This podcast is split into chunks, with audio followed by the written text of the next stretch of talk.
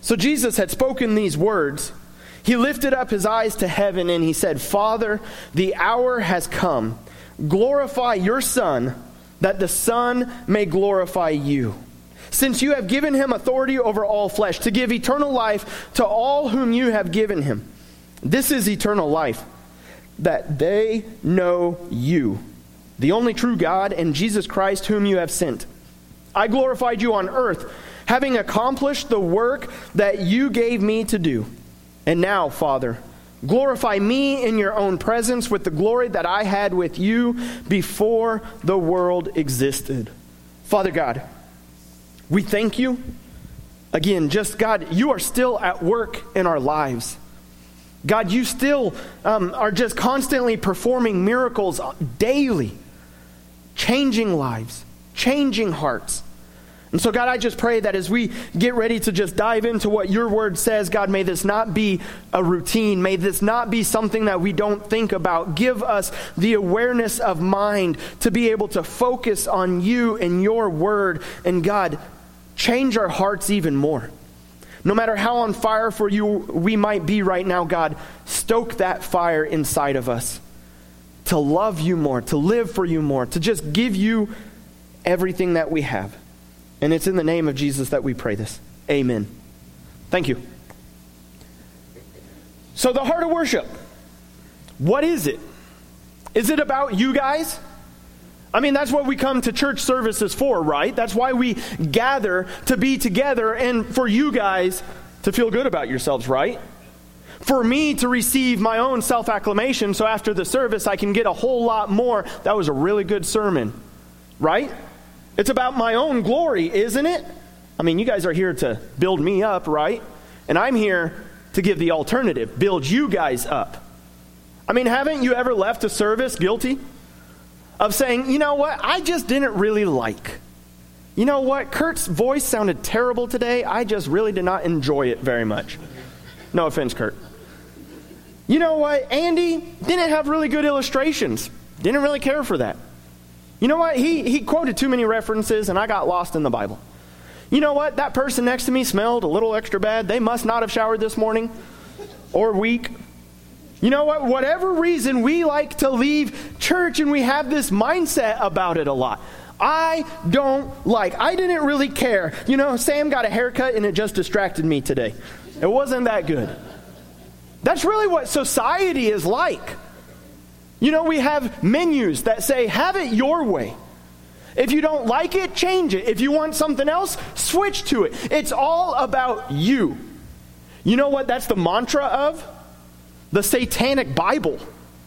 It doesn't explicitly say it, but really the mantra, the overarching theme is glorify yourself. It's all about you. Make yourself happy. And boy, are we not seeing that in society. Where if you don't like it, you change it or you leave entirely. That is not the way that we are supposed to be here. That as believers we are called to be. I hope you never feel like it's about you. Because that is not what the heart of worship is. We don't worship self. Not just here, but as the church. Again, you are the church twenty-four seven. When you give your life to Jesus, you don't get to disconnect from the church. You become the church everywhere you are. And therefore, at the heart of your life is living for God, glorifying Him. You see, on the night that Jesus was betrayed, knowing everything that was going to happen to Him, knowing the suffering that He was about to go through, knowing that His best friends were about to not only desert Him, but one was even going to betray Him, and one was going to deny Him entirely, knowing all of that, Jesus still didn't make it about Himself. He knew at the heart of it all, God, it is all about you. It is for your glory. He doesn't complain to God, but he says, God, right now, what I want you to do is give me the strength to glorify you. Give me the strength to go through this so that you can be glorified in this time. He says this in verse one and two. He says, Father, the hour has come. Glorify your Son. Well, that sounds kind of selfish, but notice the reason that he says why. Glorify me, God, so that you may be glorified. Give me glory, because ultimately, God, I want you to be glorified. Since you have given me, your Son, authority over all flesh to give eternal life to all whom you have given him. God, I'm about to go through this, and I'm, I'm about to be glorified on a cross. But what I want ultimately is for you to be glorified. That's the heart of worship. Living for God in everything. Not just on the mountaintops where you can be like, hey, life is great, glorify God. But in the valleys as well. Where you're about to go through a severe trial, or you're in the middle of it and you're still like, God, somehow, no idea how, may you be glorified. It doesn't get much darker than what Jesus was about to go through. And yet Jesus is still saying, it's about you, God. For you to be glorified in this moment. Because here's the thing. We're created to worship. That is ingrained in every single human being. And we're gonna worship something. That's what we always do. When we decide to not obey God, but obey ourselves, really what we're doing is we're worshiping ourselves. When we decide to not obey God, but live according to what the world says, then we're really worshiping the world's opinion. We are always worshiping something. And God tells us, you should worship me and me alone. He says in Exodus twenty-three, you shall have no other gods before me. Put nothing above me. Don't put society. Don't put work. Don't put money. Don't put family. Don't put relationships. Don't put anything over me. I am God. I desire and long and command to be number one in your life. He says later on in Isaiah chapter forty-two, verse eight, he says, I am the Lord, that's my name. My glory I give to no other. I'm not going to share my glory. It's mine. He says later on in Exodus, I am a jealous God, that I want all of the praise and all of the glory. Now, if I said that, that's pretty egotistical, but he's God. He created all things. He is not only ego, or he's not egotistical. He is not only worthy, he's deserving of it. Because he is not me. I'm a fallen sinner. I am a fallen human being. He is the perfect almighty God. And he says, I will share my glory with no one. You see, we don't gather to pad our stats. We don't come here to be amused or entertained. We don't live lives outside so that we can be glorified. We do every single thing to glorify God, to grow in Him. But we also do it together. Sneak peek of next week's sermon. We are called to live in that community, that fellowship of believers. But you see, we're two weeks away from like the most pivotal moment in history. We are two weeks away from the moment where it says, oh, death, where is your sting? Oh, grave, where is your victory? Because Jesus conquered the grave. The ultimate event, that moment right there, the ultimate event that brought God glory was the death of his Son. The, the darkest moment, as Terry said, where literally there was a darkness upon the earth that you could feel for three hours. Not just like, oh, where's the sun? But like, oh, cannot see my hand in front of my face. Like that kind of darkness. And yet, it brought God glory. The sign of complete humiliation is the very thing that brought God glory. The very thing that we were supposed to go through, as Isaiah tells us, he was pierced for our transgressions. He bore our stripes. He had the affliction that I was supposed to go through. All of that brought God the glory. Because it's through the cross, through the death, burial, and resurrection that we have eternal life. And it's in that eternal life, again, that sinner, not around, hey, I get to live in clouds and I get to live in a mansion and I get to catch thirty-pound bass and, you know, shoot fifty-point bucks and all that stuff for eternity. But it's I get to be with God for eternity. I get to live with Him. Heaven is not so much a place as much as a person. It's both. But we cannot desire the place without truly knowing the person. Because it's all about God. You see, it's not a, a matter, even having eternal life, that's not a matter of time, but it's more a matter of relation. Jesus tells us this in verse two. He says, you have given Jesus authority over all flesh to give eternal life to all whom you have given. Then verse three, he says, this is what eternal life is. Not life without death, not forever in clouds, not the pearly gates. This is eternal life, that they may know you, God, the one true God, and Jesus Christ whom you have, have sent. You know, this is the most intimate relationship that you can ever have. As much as you know your kids, this is so much deeper. As much as you know your spouse, this is infinitely time deeper, that we get to know God and be with him. We were told that in Ephesians two fourteen, God broke down the dividing wall of hostility, where we get to be in relationship with God. So through the cross, we get to come be with God. That's like what all of last series was about. That we get a new identity because of the cross, where we deserved his wrath, but now we are his children. And it is only through the cross that this is possible. You're not going to, you know, Oprah Winfrey, you're not all roads leading to heaven.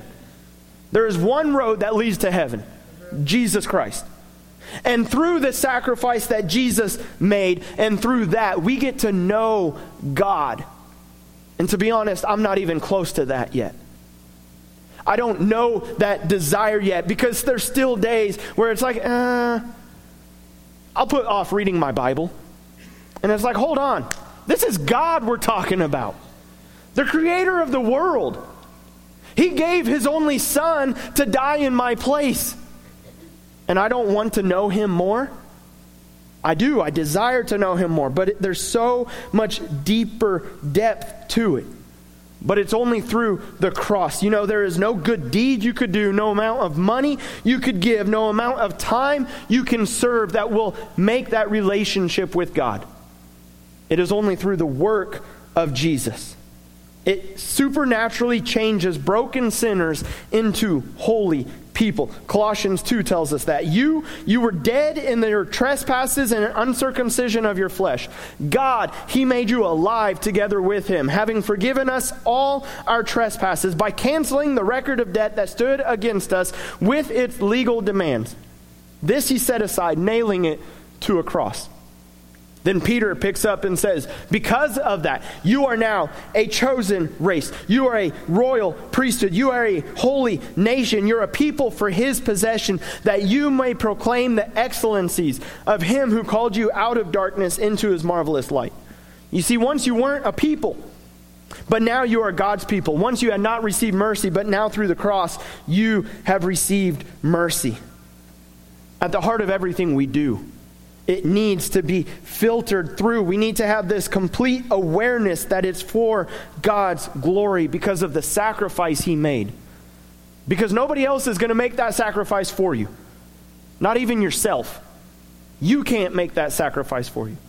It is only through Jesus. And that's one reason why we gather here weekly. To remind each other weekly. And honestly, it should be more than that.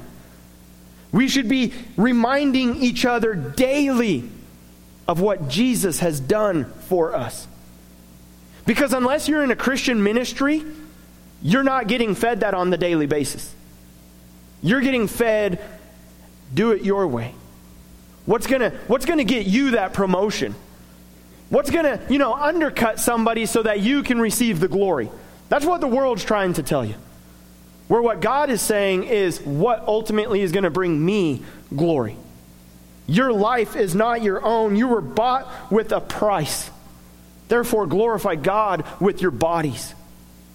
Because that is what we are called to live. So we gather, we live in community, we serve. Everything we do should point each other and others to God through the work of Jesus. Because we should be reminding each other, we get to know God.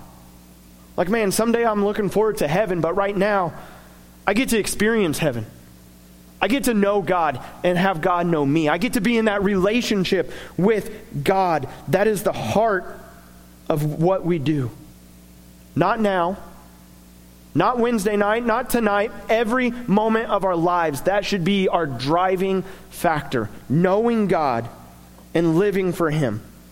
When you placed your faith in God's hand, the Holy Spirit entered you, and you then get to start to know Him and be known by Him. When you know God, and when you know what God's done for you, and you truly grasp that, then that's the response you give. Romans twelve tells us this. Paul says, I'm appealing to you, therefore, brothers, by the mercies of God. Up to this point, we're going to pause real quick. Up to this point, Paul has spent eleven chapters telling us who God is. He says, I appeal to you, therefore. What's the therefore, therefore? Because of everything God's done. Because you are a sinner. All have sinned and fallen short of the glory of God. Because every single person is deserving of death, for the wages of sin is death, but the free gift of God is eternal life. Because God sent Jesus to die for us while we were still sinners, while we were still living against God, Christ died for us. Therefore, because of all of that, Paul says, I appeal to you by the mercies of God, present your bodies as a living sacrifice. He doesn't say, give your Sunday mornings as a living sacrifice. He says, present your bodies as a living sacrifice, holy and acceptable to God. This is your spiritual worship. It's not something you do Sunday morning. It's not something you do Sunday night. It's not something you do driving down the road while listening to praise and worship music. It is what you are. It is how you live your life twenty-four seven, giving your life, every part of it, as a living sacrifice to God. It's daily dying to yourself. Daily dying to yourself because of everything that God has done for you and living for Christ. It's being like, God, what do you want me to do in this moment? God, I feel like you're calling me to go and invite my neighbor to Easter service. God, I really don't want to. That's scary. But I'm going to die to my comfort. And I'm going to come and lift you up and glorify you. And that's how you're glorified. God, I feel like you're you're calling me to give something up. But man, that is so, I, I love this thing. But it's not about what I love. It's about what you're calling me to do, because I'm not going to place anything above you. I'm going to die to myself daily and glorify you, lift you up. That's what we do when we gather together. Not just now, but daily, as we send messages, as we're communicating with each other, as we're breaking bread with one another, we are pointing each other to Jesus in everything. It's not a weekly routine that's about us. It's a daily reminding that it's all about Jesus. First Corinthians six nineteen through twenty. Do you not know that your body is a temple of the Holy Spirit within you, whom you have from God? You are not your own. For you were bought with a price. That price was the blood of Jesus. Therefore, glorify God in your body. Glorify God in your time. Glorify God with your money, with your possessions. Glorify God with your life. That's why we exist. That's what you're being called to do this week. When you're like, well, I just don't really feel like, if we could draw to our mind, God, what do you call me to do? And there's a time to rest. Jesus took plenty of time to get away and be with God. But there's also a time to step out in faith and say, God, you're calling me to do this. Let me faithfully follow you wherever you call. Because it's so easy to fall into the mundane. I'm going to wake up, do my routine, go to school, go to work, go home, feed the kids, go to bed, repeat tomorrow. Let's capture those things. Paul says, I take every thought captive. Let's take those routines and take them captive for the glory of God. Having an eternal perspective, because Paul says, whether you eat or drink, or brush your teeth, or take a shower, whatever you do, do it for the glory of the Lord. Don't forget that when, as Kurt's going to be coming up, we finish this song, we're going to sing a song like we always do. But the reason we do, it's not out of routine, but to give people a chance to respond to what God is calling them to do. And maybe that's come forward and talk to me, or find an elder, find a gentleman or a lady and talk to them about Christ and giving your life to them. Maybe that's taking this song to reflect and just be like, God, I've not been living for your glory. I've been living for my own. Help me. Saying a prayer. Maybe it's singing praises to God, like, man, God, yeah, I do glorify you. Let me live my life for you. But then also remember, that song does not end our worship. But as you leave those doors, you are continuing to live a life of worship. As Paul said in Romans twelve, one, by the mercies of God, present your bodies as a living sacrifice, holy and acceptable to God, which is your spiritual worship. Go and live lives of worship. Father God, again, uh, it's all because of what you've done. And may we never forget that. That because of the sacrifice that you made and that Jesus made, we get to be right with you. That we get to be in eternal life here and now because, God, the veil's been broken. We get to be in relationship with you where we're told we can confidently approach the throne of grace. And so, God, I pray, may we do that daily. May we live for you in everything. And God, if there's somebody that does not have eternal life, give them the courage to either come forward, find me, or find somebody that they trust and open up to them and just talk to them about who you are and maybe the questions or the doubts or the concerns. And God, help them just take that step of faith. God, you're working, and we entrust it all to you. And it's in the name of Jesus that we pray this.